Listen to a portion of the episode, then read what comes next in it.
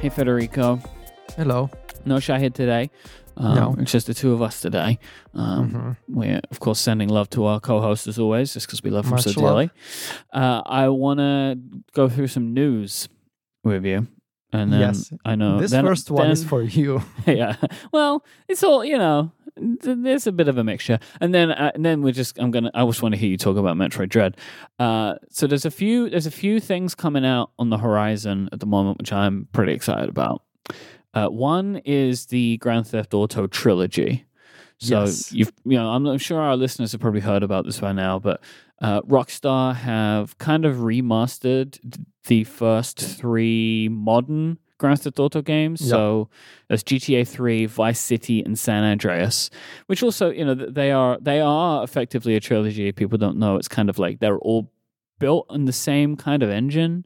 Mhm. Um, Grand Theft Auto 3 created this new like open world system, which they then adapted for the next two games. And then GTA 4 is GTA 4 for that reason. Like, even though it was like the sixth or seventh game, it was like, here's the new one, right? Yeah. Um, and so we their their remo uh, it was intriguing because they kind of this was rumored for a while and then they announced it and they were like we're going to show you some stuff later on and then in the last week or so they've shown some more details and I actually think they've done a pretty great job with this. You know, like one of the things they were really focusing on is the visuals and I really like that they have refreshed the visuals without massively changing them. Uh, but Right. also not leaving them exactly the same. I, I like that there is a, a bit of a mixture. They've kind of they've kind of amped up a cartoony vibe yes. to it, which Yeah. I actually think works really well for the graphical style of these games. Yeah, and especially with GTA 3, which is the the, the oldest one of the Mhm. bunch, um, which came out on PS2 uh, toward the beginning of the PS2 era, I believe. Um, it was a really outdated game, visually speaking, and uh, well, they could have kept the original game. I mean, that's mostly like the Nintendo playbook, really. They could have kept the original graphics.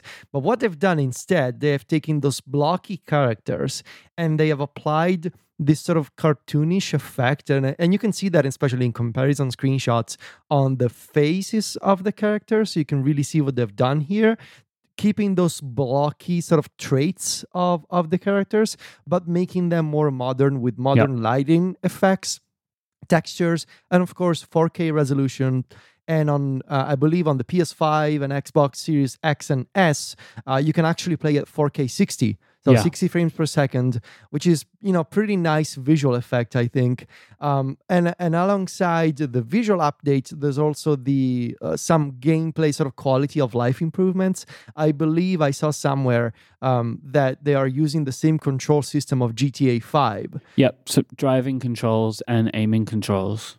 yeah from Um, from the most recent uh, Yeah. and and you know uh, GTA 5 is never gonna die as a game apparently it's launching on next generation consoles soon Well, but this the set these ones aren't either. Yeah. Right? Like it's Right. it's so funny to me. Like when when I was talking about it and now you've mentioned that, like no company I think even more than Nintendo is able to do this the way Rockstar is. How many times have they sold these games? Like over and over. the only other example I can think of is Skyrim that has launched Skyrim's o- a good example too. Yeah, okay. So that's kind of like the three. It's like Skyrim, Grand Theft Auto, and then just all of Nintendo, I and suppose. anything Nintendo. Yeah, but like we're gonna talk about that in a few minutes. But you know, we, we are now seeing Ocarina of Time become available on yet another platform, which is funny. But Nintendo takes a different approach. In the case, I think GTA and Skyrim are more similar in that Mhm. both. You know, GTA, and I mean these three games specifically, but also GTA 5 and Skyrim have been constantly updated over the years for different platforms. And now you can play another version of GTA 3, Vice City, and San Andreas uh, on the latest consoles, including a Nintendo Switch, which is.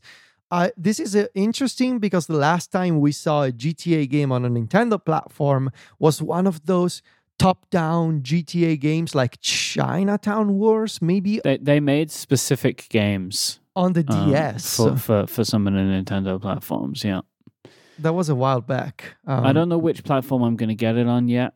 Um, like I've got Hmm. like a couple of choices really. It's like you think Switch, right, is good because then it's everywhere, but as I've said before, I don't really play uh Switch handheld. Um, and then it's kind of like, do I go for PlayStation at home or do I finally set up my Xbox at the studio and have this as a Hmm. game to play at the studio? I'm definitely going to start with Vice City though. I know that's Vice you know City, it's the okay. middle one it's as we said before long time listeners to this show knows this is one vice city gta vice city is one of my favorite video games of all time and i'm i'm really excited to play it especially with this new style i love some of the screenshots like i think the cartoony vibe works even better for vice city because they've also like really upped the saturation it looks like Yes. with, with that game so i'm i'm actually genuinely really excited about this uh, much more than I am to play GTA 5 again. Yeah. Uh, and yeah. just again, this is really underscoring the whole thing of hey, there are no video games.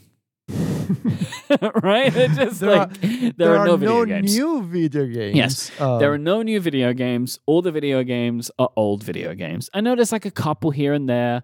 We both played a little bit of Deathloop. I don't think it's grabbed either of us particularly. Um, so that you know, th- there are games. There's just not a lot of them. Uh, so we're gonna fill our time with more remasters. Yeah, I was thinking about this in the context of, like, I asked myself a question: uh, Is the video game industry the only one that does this? Like, using old art over and over? And I don't think the answer is, is yes, but I think it's definitely different from, say, the movie industry or the music industry.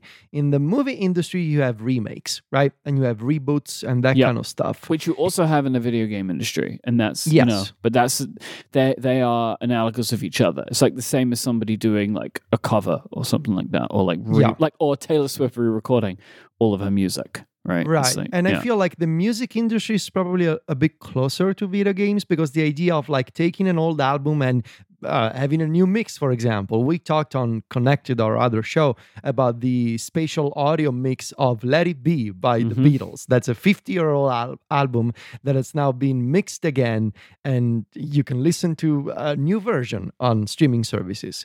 Um, it feels to me like the music industry is a bit closer to the video game one in this regard of you don't have new material you take the old stuff and you put a new spin on it and you sell it again to people. Um, we are seeing that now in the video game industry because of it's all related really uh, because of the pandemic right? There Yep. have been so many delays for new games. Every new game now when it gets announced you gotta mean, be mindful of the fact that it's gonna get delayed at very at the very least once right Mhm. uh, if not more times. And I mean, even Nintendo. Nintendo doesn't usually delay games. They've been pretty good in hitting, you know, with the exception of maybe The Legend of Zelda, that, that always happens with Zelda, and Metroid Prime 4, which is a, a like a separate thing that actually development of that game had to be started from scratch but nintendo usually hits their deadlines pretty consistently Mhm. but even Nintendo had to delay um, the Advance Wars, by the way, remake. It's a remaster of yep. a GBA game. Even that title had to be delayed on the Switch from October to spring 2022. So it's a delay extravaganza everywhere, really, these days. I do think though that like comparing types of media together, the video game industry does it the most, right? Like of Oh, yeah. trying to sell you something that's already existed. That's like a thing that happens more. that is also i think i- this is a, a fascinating conversation because we, we touched upon this on the show before it's also dependent on the unique me, uh, medium that is the you know playing a video game they sell you games over and over because you cannot purchase old games so easily or old consoles like the Yeah. physical consoles like you want to play gta 3 the original now good luck with that you got to find a ps2 You actually can't. Like you can't get it digitally anymore. It's been taken down from all the stores because of the remake. Exactly. And if you Yeah. want to go, no, I'm like I have I have been through this recently myself when I wanted to play Metroid Zero Mission, which is a GBA title. You gotta find a GBA that works. Maybe you gotta put in a new battery, and then you gotta find the game. And the game is on a cartridge, and you gotta maybe go to GameStop and find a used copy or go on eBay or something. So it's the I, I feel like it's the video game industry itself that is set up in a way that it can sell you these games over and over uh, because they become unplayable in the original versions. Um, and then you have companies like Nintendo doing interesting stuff like uh, Super Mario All Stars, which is a, a, an HD remaster of old games that was only available physically and digitally, I believe, for a limited time period. Do you remember this? Like that collection of games oh, has been yeah, pulled. Yeah. You cannot buy I don't it know anymore. why they did that. Like maybe they just wanted a scarcity thing. I don't know, but it was weird. It was really Yeah. weird. Anyway, I'm probably gonna start on my on my Xbox. I think, uh, because of the 4K 60. Now I gotta choose whether I want to buy the, the the you know the the full package of the three games together, or start from Game Pass. But I believe only one of the three games will be on Game Pass, Oh, and I I, don't remember which. I Oh, don't okay. remember which because I I, just really assumed wanted it was to a trilogy package. I didn't think you Mm, could get it singly. I think they're splitting it up on on subscription services, and That on Game sense. Pass, it's only one of them. And I wanted to start from San Andreas because that is the one that is really dear to my heart. On that, it's Hmm. the game that I played on PS2. Uh, but I don't think it'll be the launch title on the Game Pass version, so I'll probably just buy the digital uh, bundle. Interesting. Yeah, I didn't. I didn't even know that. I didn't even think about that. That's cool. Uh, Animal Crossing. There's a big update coming for Animal Crossing. Uh, it comes Okay, out at so- the beginning of November. What's the deal with this with this new version? So there's a couple of things. One is the final free uh, content update, and they're adding a bunch of like uh, events. They're adding some new um, kind of r- retailers and different uh, types of uh, items that you can buy from them. And they're also adding some quality of life features to the game. So that's going to be the final uh, free DLC that they're going to do for Animal Crossing. Then they also have a paid DLC. Uh, it's called. It's got a specific name, which I'm just bringing up now. Uh, it is called Happy Home Paradise. Oh, And okay. It's effectively like Animal Crossing. It's Ah, it's like Home a brand new game.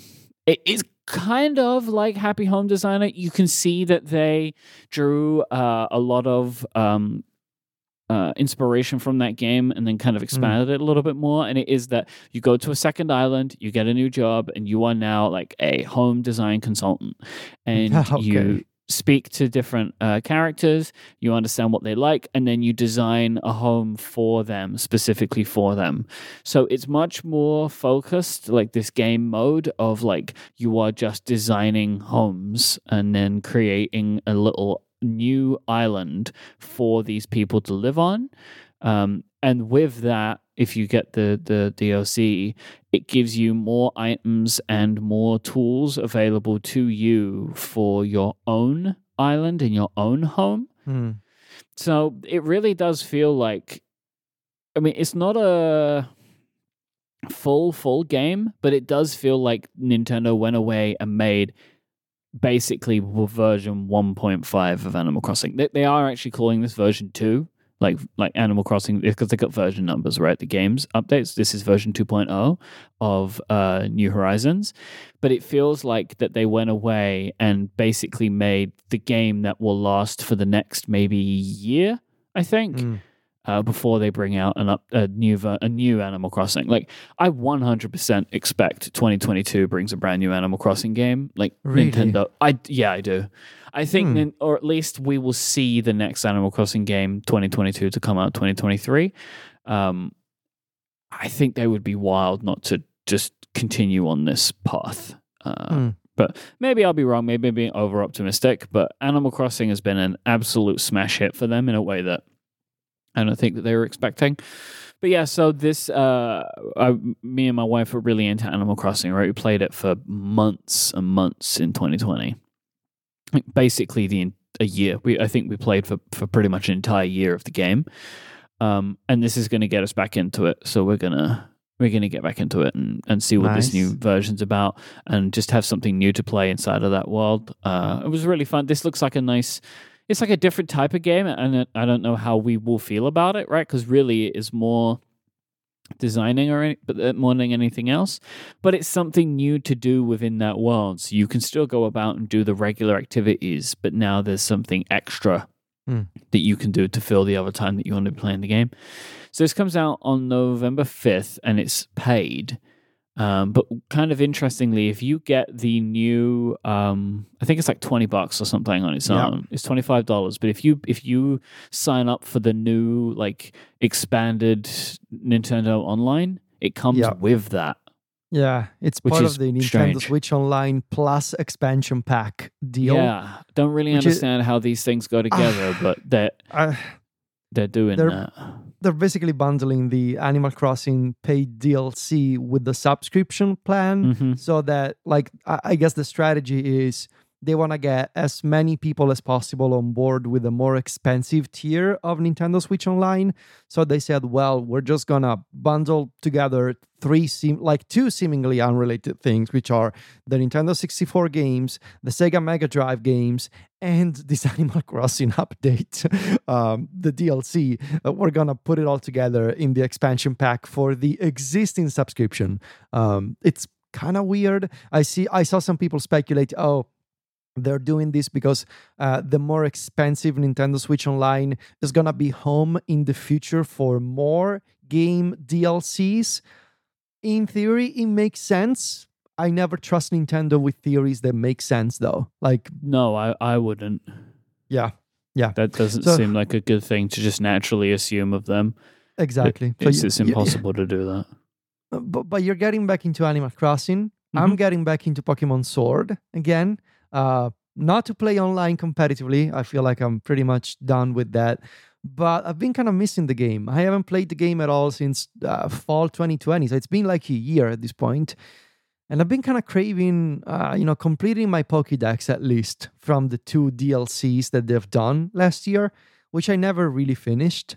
Um, so I, I, I think I'm gonna spend some time uh, trying to complete it uh, before um, the uh, Pokemon Diamond remake launches in uh, in three weeks. Yes, on the nineteenth. You Yeah. you're planning on jumping in? Oh yeah, in Diamond for sure. Uh, like I, I watched another trailer of that game today. It looks sweet and the music is fantastic. And it's an old school Pokemon game, but with some updated sort of quality of life improvements. I'm gonna. I like, think for- I'm gonna try it, but I'm not excited. I'm just. I just. I'm not excited about it. I, Mm. don't know why. I feel like it's taking a step back.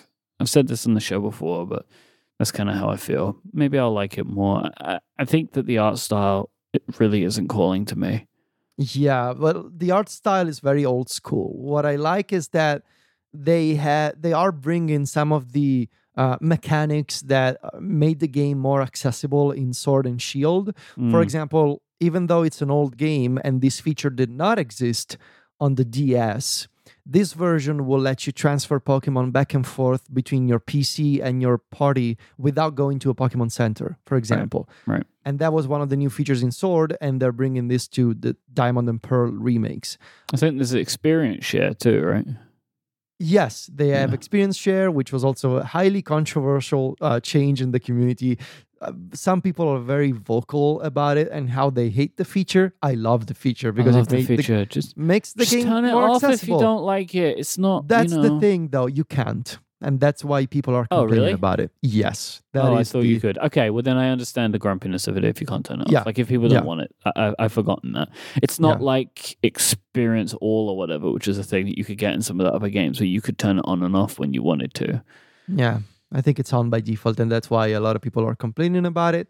Uh, but the whole thing that got me back into thinking, oh, maybe I should consider at least attempting to finish my Pokédex in Sword and Shield, uh, actually in Sword, uh, before Diamond launches. Um, I had our very good friend John Voorhees uh, drive to GameStop in Chicago to grab me one of those John. special distribution cards that Nintendo has released. In the US, it's GameStop. In the UK, it's I believe what's it called? Game. It's probably The- game. It's game. Like you have game in the in the UK. It's Yeah. GameStop Italy here, but only online. Anyway, I had John drive to GameStop for me to grab a code uh, for a shiny Zacian, uh, which is the le- Why? What? Why didn't you just do it in Italy? If, what, what? Did you want the card? I really wanted the card, and I believe it wasn't available in Italy yet. Uh, like Right. it's not gonna happen until November. Um, so I I'm gonna transfer that Pokemon to my Pokemon Home so that I I have a whole box in my Pokemon Home, which is the subscription service, just for legendary Pokemon and special distribution only Pokemon. Uh, I have I have a This whole collection. the black market Pokemon Yes. Are in here. The stuff That was that's my- probably all excluded from championship play, right? Yes, that was my that was my whole thing in 2020. If you remember, collecting all of these Yep. old distribution only cartridges Oh on my god, I remember that. Like when you were getting, you were like doing those wild chains, right? Yes, yes, that was a. I mean, lockdown. You know, the first lockdown, I had to do something. Uh, so yeah, that was fun. But now I'm gonna try and complete my Pokédex in Sword in in Pokemon Sword. Um, I think I can get it done. And like, I'm not gonna play online multiplayer anymore, right? I haven't watched competitive games in a while. Mhm. I'm probably gonna watch them again next year uh, because the uh, official Pokemon World events are coming back in person. So that's gonna be nice to watch online. Uh, you know, have these professional players come together, like in in I believe it's in Frankfurt in Europe and in not Chicago. Well, I don't remember in the US, but it's gonna be nice to to see these professional like top players Mm. uh, compete again. Um, but yeah, I'm just gonna play single player. You know, uh, as uh, I, I- I think I've realized about myself that I uh, I I love Pokemon more as a collector rather than a, you know a competitive person. Uh, but I needed to get the competitive play out of my system uh, last year. Like I needed to prove something to myself, and I did. So, but that was done. Now, one more news item before we talk about the Switch and Metroid. Uh, you mentioned the the new tier of Nintendo Switch Online, uh, the expansion pack with Nintendo 64 games and Sega Mega Drive games. I believe it's called the Genesis in the US. The, the like we call it the Mega Drive. It's called the Genesis in the US. I actually, until now, until you just said that, I had no idea they were different things. I think that's that. Well, I, I've always been confused about this. Uh, it's called the Genesis in the US. I think. Wow, I did not Yeah. know that. um that's available now and it's more expensive so you need to sign up separately if you want to play these games and it's a limited catalog of games right? Uh for the nintendo 64 uh you can play mario kart 64 uh, zelda ocarina of time Ma- uh, super mario 64 um Mar- uh, one old mario party game sin and punishment and some other games that uh, i don't really remember. Now I sent you today some tweets showing the differences in emulation between uh, the original game on Nintendo 64, the old Virtual Console on the Nintendo Wii, and the emulated games on Nintendo Switch Online. hmm And it fe- it seems like now I've been doing some digging on Twitter, and I've asked on my Discord as well, and it seems like the consensus is that the emulation quality on Nintendo Switch Online is worse than the Wii Virtual Console. Yep. I don't really know why this is the case, uh, but it seems that you got better um, control, uh, like integration with the controllers, and better graphics, even like higher fidelity emulation in the old Virtual Console. Uh, I see that, you know, as usual with these things, a bunch of people are upset on Twitter. I still think the whole premise of Nintendo Switch Online is kind of weird. Uh, that it's a subscription service, but it's kind of like the Virtual Console, except it's not. In that these games come and go from Nintendo Switch Online, and they are added.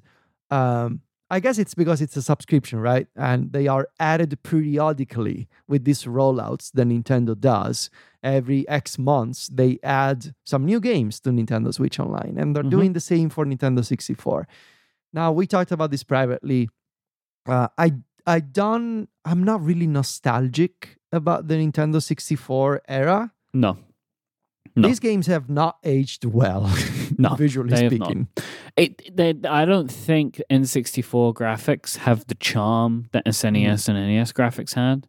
I feel the same about PS1 graphics.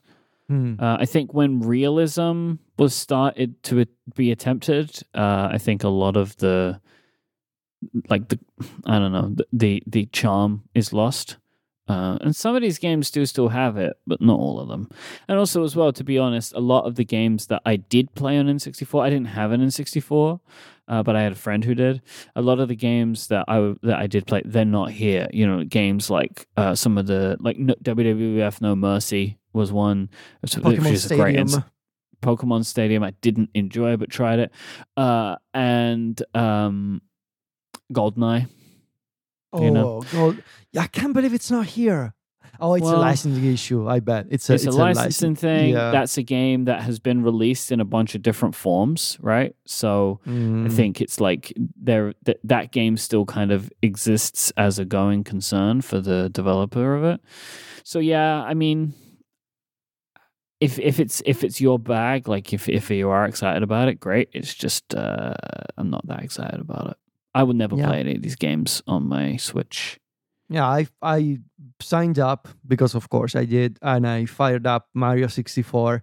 It's fine. It's Mario 64. Um, and you can have save states, like you can suspend the game at any point, and you can create a a a save state, and you can load it up regardless of checkpoints and actual save slots.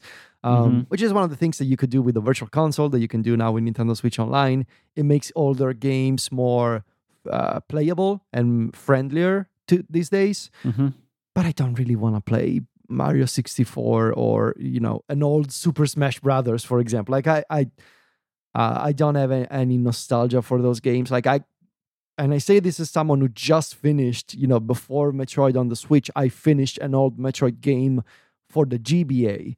And I wanted to play Super Metroid as well on the Super Nintendo, but these games, I they don't really, they're not close to my heart the same way that a GBA or even a Nintendo DS game maybe.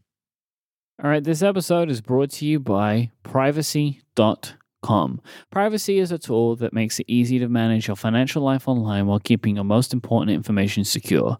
By generating virtual card numbers, Privacy will mask your information, your bank your banking info, so you never have to worry about giving it out to people you don't know online. I have been in situations before where I have had my card information stolen, where I've had, and the, the aggravation that you find in your life when this happens, you know, like every company that you have some kind of card on file with, you need to change it, or you don't have to worry about any of this with privacy because you can generate all these virtual card numbers. You can generate them for single merchants if you want to. So if your card information does get stolen, it doesn't matter because it's just going to be that one card that gets in a date in a privacy breach. It's really easy to just change it out. And this is such an awesome thing. It really puts the power back in your hands so you don't have to worry about giving information to pay, maybe places you've never uh, shopped at before. This is super important, super awesome. You can take back control of your payments. You decide who can charge a card, how much they can charge, and how often, and you can close these cards down at any time really, really quickly. Plus, you can make sure that you're never accidentally billed twice or upgraded to another service without your consent because you can put those caps in place. Privacy is also partnered with 1Password, so you can create, use, and save your privacy cards directly within your 1Password dashboard. All of the virtual cards created in 1Password have the same security benefits as your other privacy cards. You can set spend limits, create single use or merchant lock cards whenever you want, right from within 1Password. So go to privacy.com slash remaster and sign up for an account today. New customers automatically get $5 to spend on your first purchase. That's free money. Go to privacy.com slash remaster and sign up right now. Our thanks to Privacy for their support of this show and Relay FM. You could use a privacy card to sign up for Nintendo uh, Switch Online and get your N64 games. So the Nintendo Switch OLED is now a thing that exists. Yes. Uh, you have yours, and uh, I do. yesterday I took delivery of one in my home. It's not for me. Um, I, I bought it for my wife Adina uh, as part birthday gift, and also part. Hey, you want to get back into Animal Crossing? Here's a new Switch for you. Because the way that we play together, uh, I play on the TV, and then she always played in handheld. And I kind of felt I always feel a little bit guilty about that. it's just like Right. I'm gonna I'm gonna have the big screen. Uh, so I was like, you know what, will will relieve me of a little bit of guilt if you have a lovely new Nintendo Switch to play on. So set that up last night. Okay, how did that go? Uh, it's always a pain in the ass. Mm. It- it's just like everything about it is difficult, right? So you're like, oh, okay, let me do Nintendo's whole transfer system, right? So I do the whole transfer thing. You know, one of the games that's the saves does not transfer is Animal Crossing. So I oh, did Oh, the whole yeah. transfer, right? And downloaded Animal Crossing from the store again, downloaded Stardew Valley from the store again. The save data for Stardew Valley was there, the save data for uh, Animal Crossing wasn't there. And then I had this panic moment where I thought that I had lost her save data. Because no. on oh. the old Switch, you had that creates like a blank user account. Like it moves your your user account moves to the new one, and then like a Hmm. blank one is on the old one. And then when you go into Animal Crossing and try to do the transfer, like you can, there's this like method of initiating a transfer in the game. So you start the game, but then I can't start the game on the old Switch because it was a downloaded title, and it's like you cannot play these two games at the same time Wow. And I was freaking out. But there's this whole process that you can do, which exists. Like Nintendo have detailed all of this, uh, but you have to download a separate app from the store called the like Animal Crossing transfer tool, which transfers your save data from one console to the other Oh God. and it's just like why make and like and then they have this whole thing which is like an online backup and restore tool that they have. But if you want to restore you have to contact their customer support to do that for you right? Which is it's a thing that's good that they have because there are all these stories of people losing their switches and losing their islands. So it's good Yeah. that they have that. But like it's just this whole like rigmarole that they have created for you to be able to do it and it's like so these are the steps, right? Update the game, download the transfer tool, transfer the user data of the console. It will now create like a blank user account.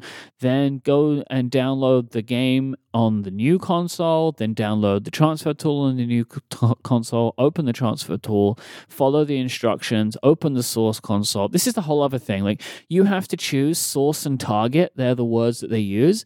It's just not clear, really, right? Yeah. like source and target like it, uh, i understand what it means but you have to think for a minute it's like the, They should have just like, called it old console and new console. how Like, hard is that right like that's Yeah. perfect so then you have to do like on the target console select target on the source select source then you transfer it. it's like this whole thing which was made worse by the fact that when i was trying to do this after i downloaded the games the store went down for an hour Oh no.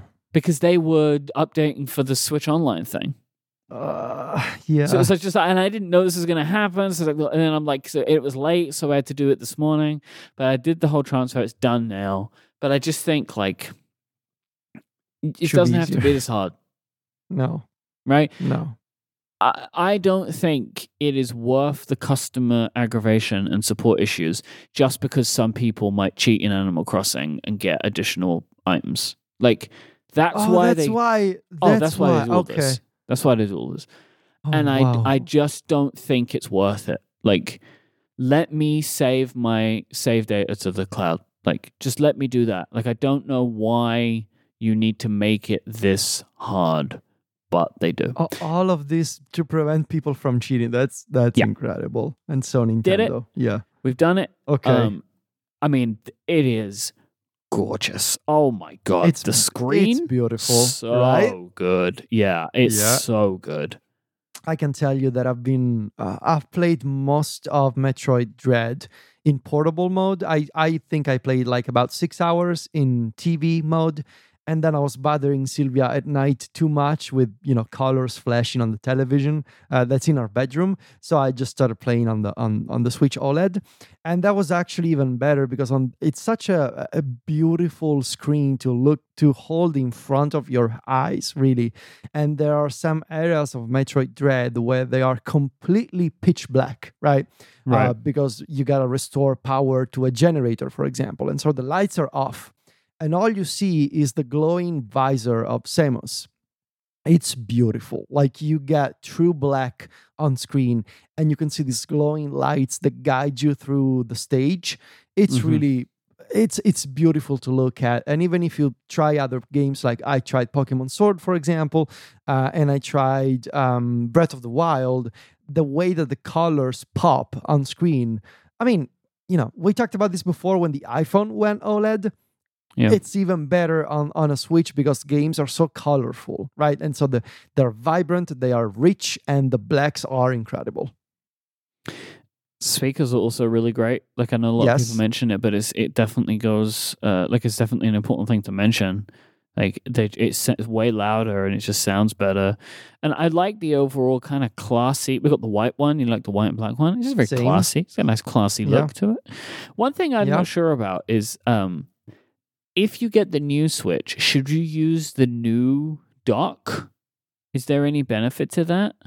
uh, well um, it's got an ethernet cable But like, could you also use the old one if you wanted to? I am pretty sure you can. It's still a Switch.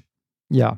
Yeah, new yeah. dock, unless Nintendo unlocks something in the in the dock in the future with a software update. Right now, Right. it's just the same dock with a new design and an Ethernet jack. And that I'm using that Cool. because I have a router behind my TV. But other than that, it's just white and new and more rounded, I guess. right. Um, Right. I what uh, what I want to mention about the Switch OLED that I really like. I mean, besides the screen is also bigger, right? So it goes more. It's not edge to edge, but it's got much smaller bezels than the old one, which is Yep. something that I appreciate.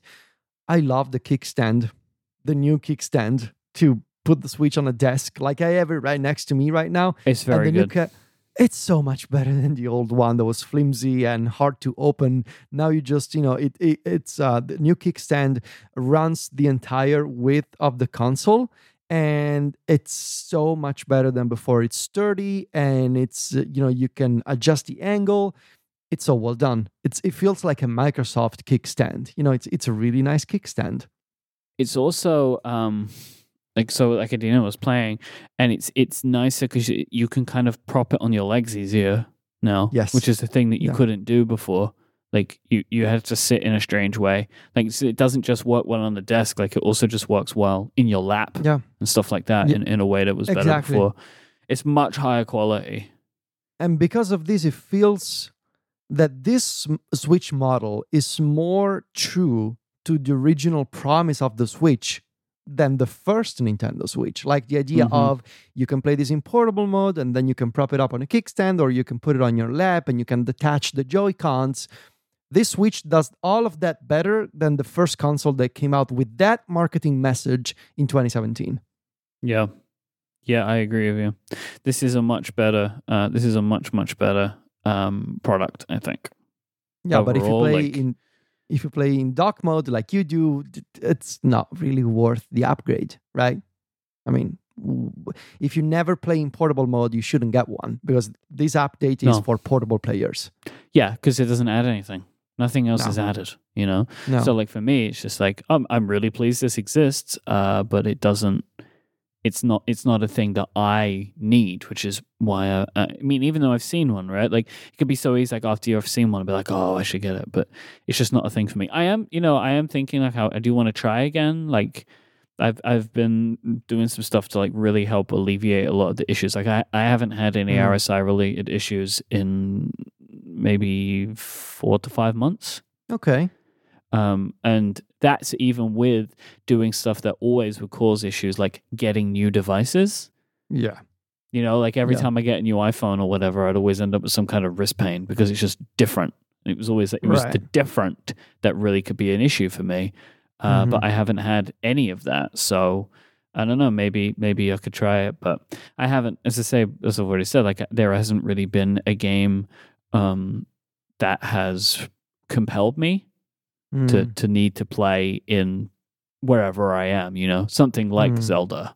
You know, yeah. I want to see what Nintendo does for the holiday season because right now, I mean, there's Pokemon, which is a Pokemon, remake. there's new Animal Crossing stuff. new Animal Crossing, but there's no big title that is launching this holiday season. I don't right? think there is any. I don't think you're going to get anything. I don't think it's worth waiting Yeah. for anything because I don't think anything's coming. And it's the same situation on all the consoles. I mean, the only exception, arguably, is Microsoft. because they Yep. have both Forza and Halo launching on the Xbox. hmm But you know, I don't think. I mean, Forza, I'm gonna play for sure. But like we, I remember our conversations last year. Oh, uh, holiday season 2021 is gonna be all about Zelda, and nope, no, it's not happening anytime soon. Very sad. Uh, Very We're sad. lucky if it happens holiday season 2022. I Don't think. say that. Why would you? Yeah. Why would you say that? I'm not trying to be realistic, you know. Okay. Uh, you know, realistic expectation would be new Zelda, like the Breath of the Wild 2, uh, holiday season 2022. And honestly, I think Metroid Prime 4, it's going to be a 2023 product at this point. We haven't seen, I see, I There's saw not it been anything. No, I saw a tweet uh, uh, a couple of days ago. It's been a, uh, a thousand days since Nintendo annou- announced uh, Prime 4 with the logo. And then all we got was, oh, yeah, development has rebooted and uh, radio silence. So has it been a thousand days since they initially said the game was happening? Not since they said, "Oh wait, this was a disaster. We need to start again." Actually, you know, you may be right. I think it's been a thousand days since they started up again. Um, Right. Re Metroid Prime 4 rebooted. Let's see. Uh oh yeah. That was 2019. In early 2019, development was restarted. It was uh wow. Metroid Prime 4 was first showcased at E E3 2017. And then two Oh years God. later, in early 2019, that said, nope, we are starting this game again. That was 2017. They first showed off the logo at E E3 2017. Wow, Reggie was still president. Reggie, what you done Wow. to us? Ah, I know. I miss the guy. But there is more Metroid though, so Yes. we should talk about that. But let's take one more break, and then I want to hear all about your experiences uh, with Metroid Dread. This episode of Remaster is brought to you by the Intrazone. If you're looking for a new podcast to listen to, the Intrazone is a bi weekly podcast of conversations and interviews hosted by the SharePoint team on how SharePoint, OneDrive, Teams, Viva, and more can work for you. Uh, I love finding new podcasts. I especially love podcasts like this, which are like really information focused, because you can go through the back catalog and pick out things that are of interest to you. You'll hear from guest experts behind the scenes and out in the field so you can see how SharePoint and Microsoft 365 fit into your everyday work life and learn more about the flexibility when working with content, workflow search, and more.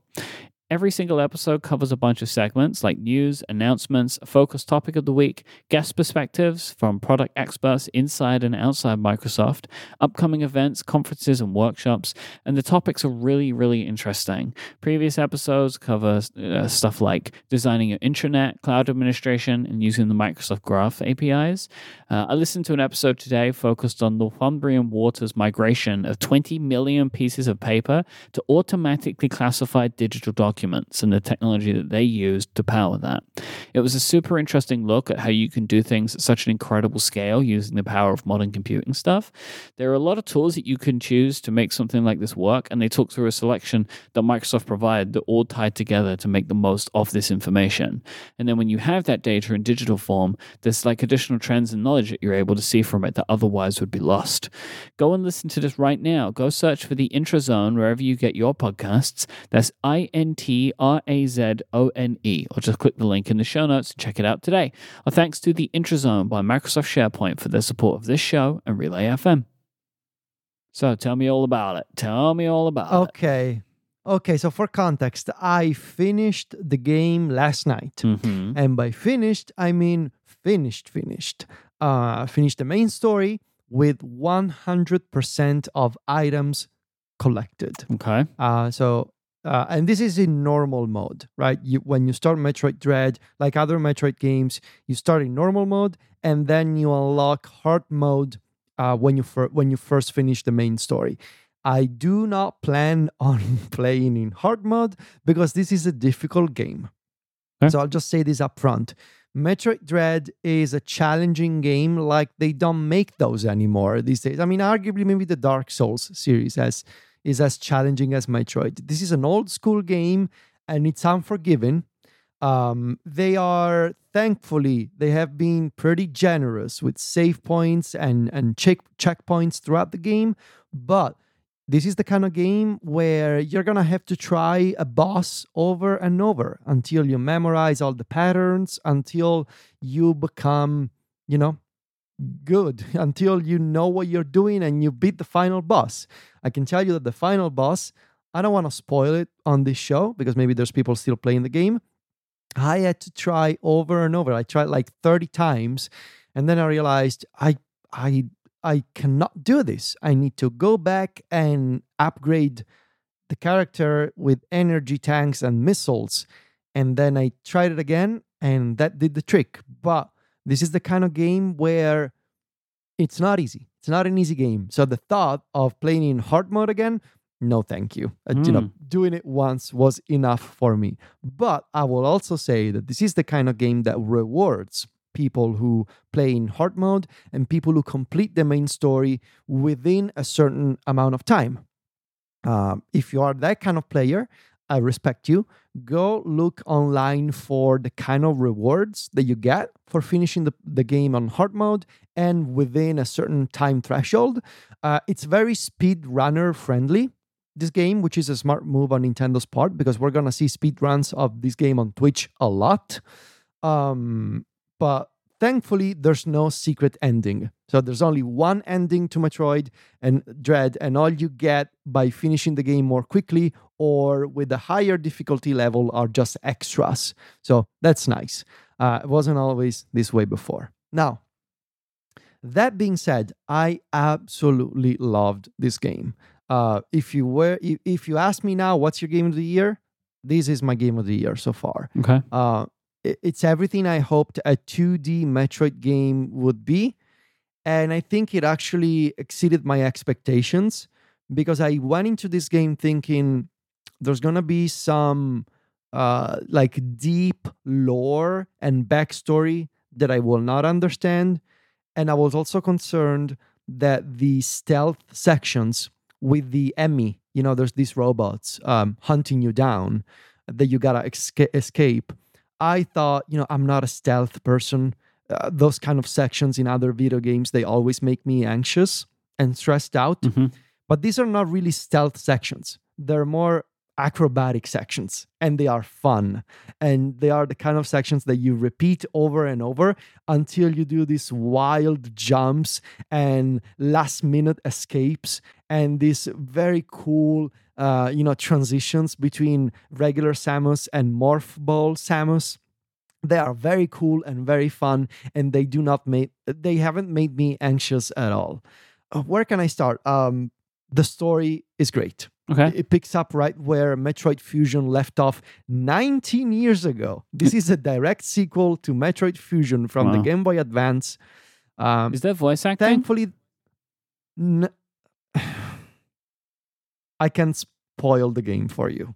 If I answer that, it would be a major spoiler. All right, then. Okay, um, ignore that then. There, I never asked. Let's say there isn't. Let's okay. say there isn't. Okay. But there's one. I mean, the Polygon review had this. There's one specific moment in the game. There's a cutscene, and as a long-time Metroid fan myself, I gasped. Like it's like, no way. So yeah, okay. there's a there's a tweet. There's a bit of a twist there. Okay, um, that doesn't feel um, like a spoiler. Well, what you just yeah, said. So um, I don't know. Yeah. Okay. Cool. Good. Um, there's a recap when you start the game, and everything is properly contextualized. Previously on Metroid. Previously, 20 years ago. like, yeah, thanks, Nintendo. That's useful. Uh, I also recommend, if possible, we're going to put this in the show notes. There's an excellent story by Maddy Myers at Polygon, and they did an excellent job sort of recapping the lore of the Metroid series. Matti is the Metroid expert. Um, the uh, I always appreciate the Metroid discussions on the on the podcast that they're on. Triple um, click, the right? uh, Triple Click podcast. Yeah, yeah. Uh, so go check out that story by Maddy. Really excellent rundown of here's everything you need to know about Metroid. And I had no idea before I read that article that a Metroid manga exists and the canon status of that manga is one of the highly controversial points in the Metroid community. Anyway, Interesting. the key points, yeah, What the key happened? points you need to know are all recapped in the game, thankfully. Uh-huh.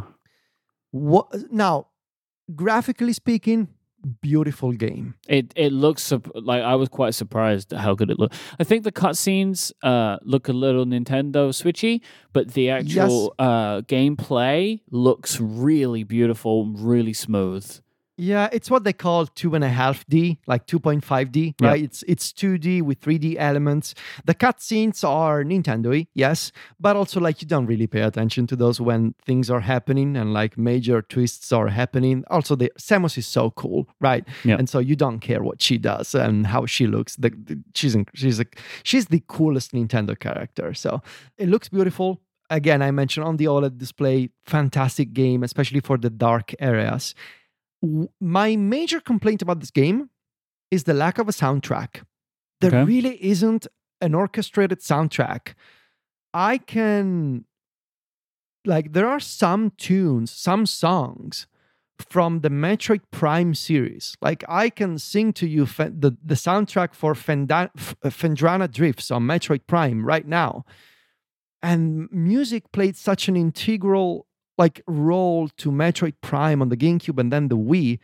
And it's such a shame that this is a very Breath of the Wildy, if you will, game where yeah, there's some music and some accents here and there, but it's more about the atmosphere and the ambience of Mhm. it rather than the soundtrack. Which I would like to see more music, but that really is my only complaint about this game. Uh, from a gameplay perspective, it's a, a much more comfortable version of uh, Samus Returns from the 3DS. And I say that because the developers of this game are the same company, MercurySteam. They worked on the remake of Metroid 2 for the Nintendo 3DS called Samus Returns. Um, and they introduced some mechanics that at the time on the 3DS, a lot of people didn't really like them. Like, for example, they introduced a parrying mechanic for a melee uh, combat move. And on the 3DS, it was kind of janky and awkward to do. Also, the 3DS was a small console. On the Switch, because of the much more comfortable, comfortable form factor of the console, all of these different mechanics and moves they make a lot more sense they are more fleshed out they are better integrated with the rest of the game Mhm. and they are progressively given to you in a way that makes a lot more sense than on Samus Return, which was also uh, playing before I got Metroid Dread on the Switch. So it's a more refined and more evolved version of that style of gameplay for a Metroid game. Now, a lot of long time sort of hardcore, this is sort of the, the the the final thing that I will say to sum up this game because then we need to talk about spoilers. I don't want to talk about spoilers; Cool. it's still too soon. But a lot of hardcore fans are reactive neg- negatively right now to the reviews of Metroid Dread, which have been largely positive, uh, because they are calling this game too linear. It's a you know it's not as massively uh, open ended in terms of exploring the map as, say, uh, Super Metroid on the Super Nintendo or. Right. It's still something you can do in a Metroidvania game. You can still have uh, Right. some level of, of free exploration within the world, I guess. Right.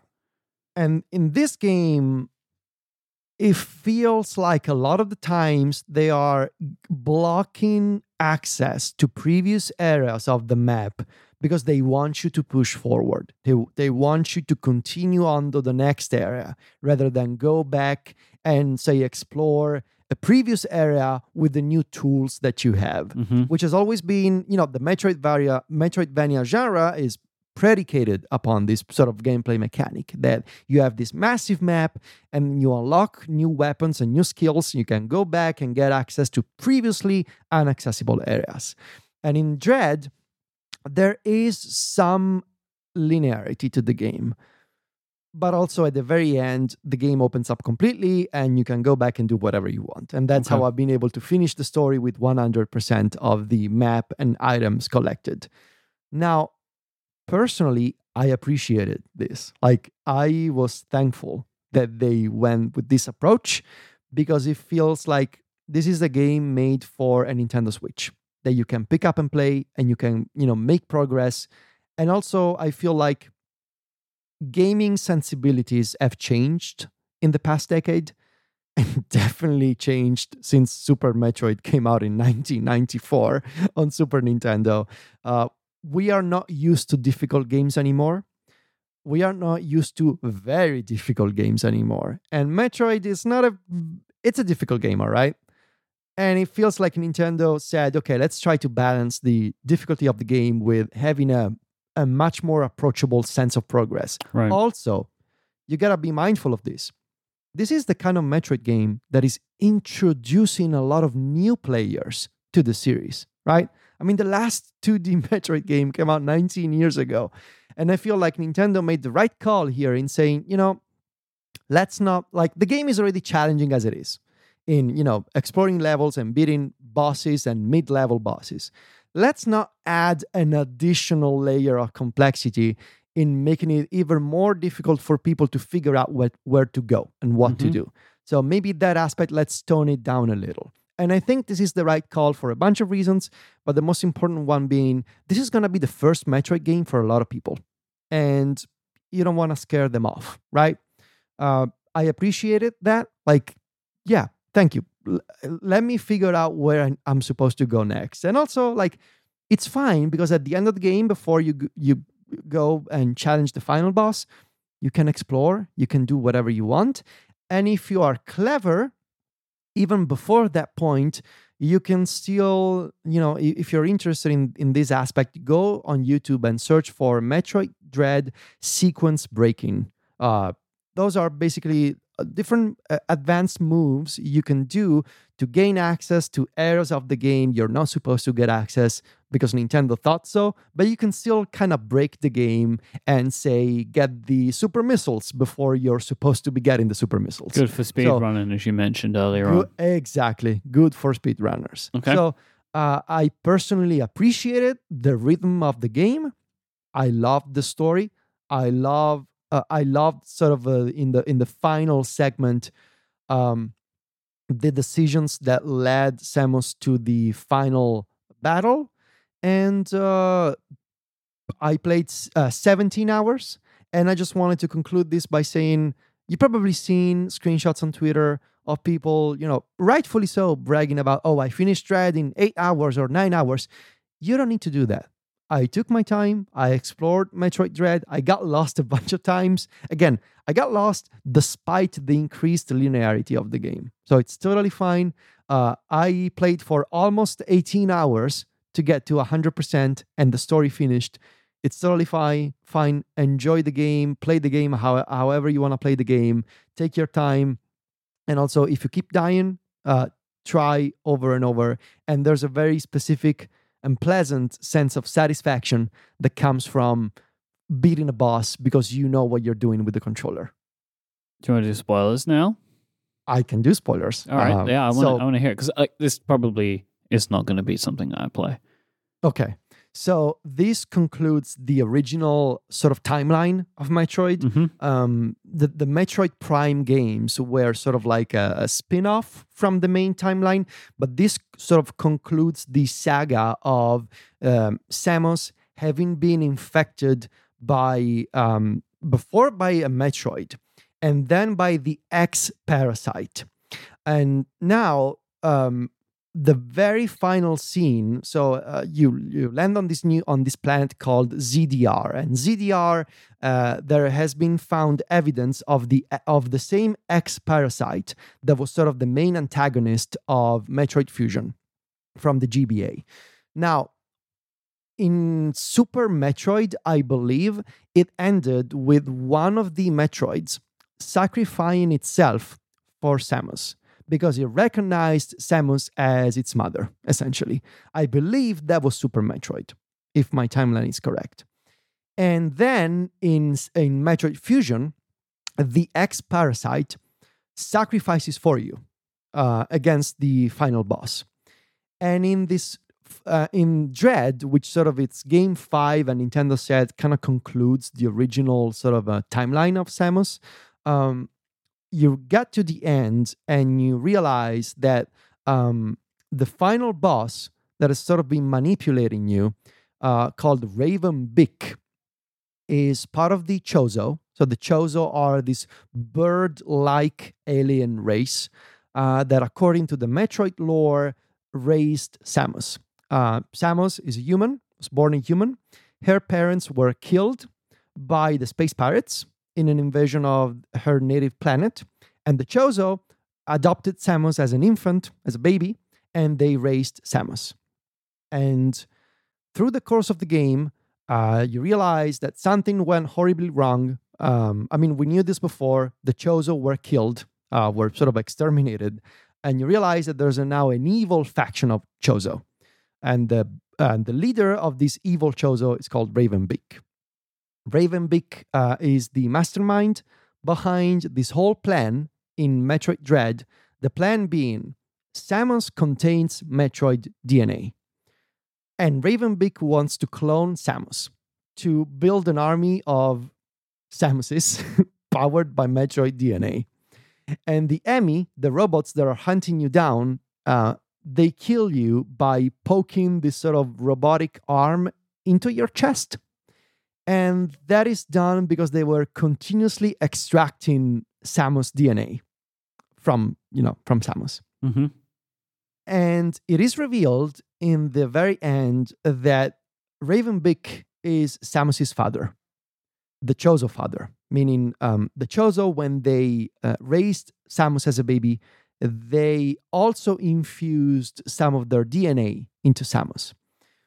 And that sort of, you got the hint of that halfway through Metroid Dread because, and this is a major spoiler, at one point, Samus speaks Chozo you can hear Samus's voice speaking Chozo with subtitles.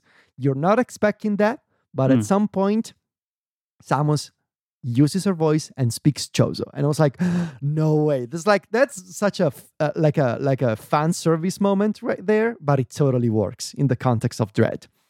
And so the game ends with you know you realizing that uh, you know this evil Chozo Raven Beak has been using you all along He's been having you travel through the planet ZDR to collect even more of, of your DNA. And you reach this final fight. Raven Beak tells you, um, You're such a disappointment as my daughter. I'm your father. You know, this sort of Star Wars like moment. no. And okay. yeah.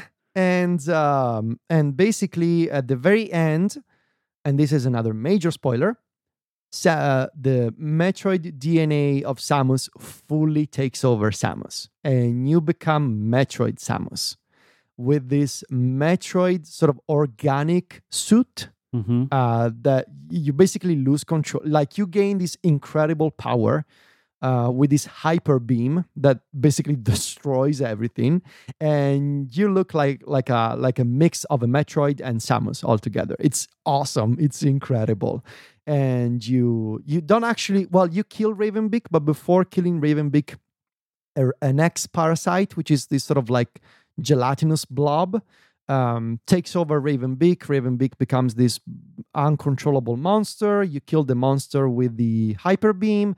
You make a run for your for your spaceship. The planet is about to explode. You enter the spaceship and you are still like in full on like Samus is now a Metroid mode with this new suit and this incredible power. And right before you uh, fire up the ship, uh, one of the Chozo, one of the good Chozo that you encounter in the middle of the game called Quiet Robe, um, pops up from behind and says, Don't. Don't fire up the ship because you're now a Metroid. And if you are you being a Metroid, if you try to start the spaceship, you're gonna suck up all the power from the spaceship because you are a Metroid. And you know, Metroids they suck the energy out of anything. So if you try to leave, the spaceship is just gonna explode. But then, and this is the final, final twist, you realize that Quiet Robe, the good Chozo that was killed in the middle of the game is actually an X parasite. And the, the the thing with the X parasite is that it takes on the appearance of the you know of other living beings. And at that point, you see it's an X parasite, and you go, "Oh no, there's one more X parasite." But as the very last thing, this X parasite sacrifices for you, and it enters it enters your body, you know, the, the body of Samus, and cures Samus of this Metroid DNA takeover that has occurred. You return to your regular suit. You're not a Metroid anymore, and Samus fires up the starship just in time and leaves ZDR, and the planet ZDR explodes. So, this Metroid timeline, this series of five official games, ends with you realizing a bunch of things. Samus can speak, I mean, mm-hmm. obviously, can speak Chozo. Uh, Raven Beak is dead. Raven Beak was one of the Chozo that was considered a father figure for Samus, and the X Parasite has once again sacrificed for you. But the big open ended question is Samus is alive now. And Samus apparently contains so much Metroid DNA that, in theory, in the future, she could become potentially a dangerous weapon because she can become a Metroid. And so, what happens next? Uh, will we see a Metroid Prime 4 in which Samus is the antagonist because now the Galactic Federation actually fears Samus and her power? Uh, will you be able to control this power? Was the X Parasite sacrificing for you like uh, like a permanent thing or a temporary thing? Like this Metroid DNA that you have, can it be leveraged somehow in the future? It leaves a bunch of questions, but so far, this sort of series of, of five games has concluded with the X Parasite being, in theory, officially wiped from the universe and new Samus being capable of transforming into a Metroid. I didn't understand any of that. it's fine. All you need to know is at the very end, Samus is a badass and there's this sequence of 10 minutes where you're destroying everything. You're like yes i'm a metroid now oh, until that's you realize one of those kind of moments. That's good though yes. right all power and you moment. have this new, yeah, yeah yeah. full power like this crazy like wide beam that destroys everything. And then you realize oh crap now because i'm a metroid i can't fly the spaceship. But then the x parasite sacrifices for you and you're like oh that's sweet. Uh, and the game ends and you now ask yourself, oh no, but Samus is a Metroid. Does it mean that Samus is the you know the the the the evil character now or not? We'll see. Will this make any sense to people that haven't played the other games? Yes, yes, yes. They do a decent very, job of explaining what's going on. a good job at explaining wow. the relationship between Samus and the Chozo, uh, the relationship between uh, Samus and Raven Beak, and the role of the X parasite um, that hmm. was introduced in Metroid Fusion. Now it's back in Dread. But yes, they do like it's a lot of lore what i just said right? I realize it's a lot of facts and names and info but in the context of the game it's explained very nicely to you. Yes. So you like this huh? I love it. It's it's it's a, it's a beautiful game and the ending is amazing. So yeah it's totally worth it. I honestly my only complaint i would have liked to see more music I mean, come on. So next Metroid game, just focus on the music, uh, the gameplay, the lore, the graphics, the the pacing, the rhythm, the the linearity mixed with uh, you know um, the the Metroidvania design totally worked for me. But please, more mm-hmm. music. That's my only thing.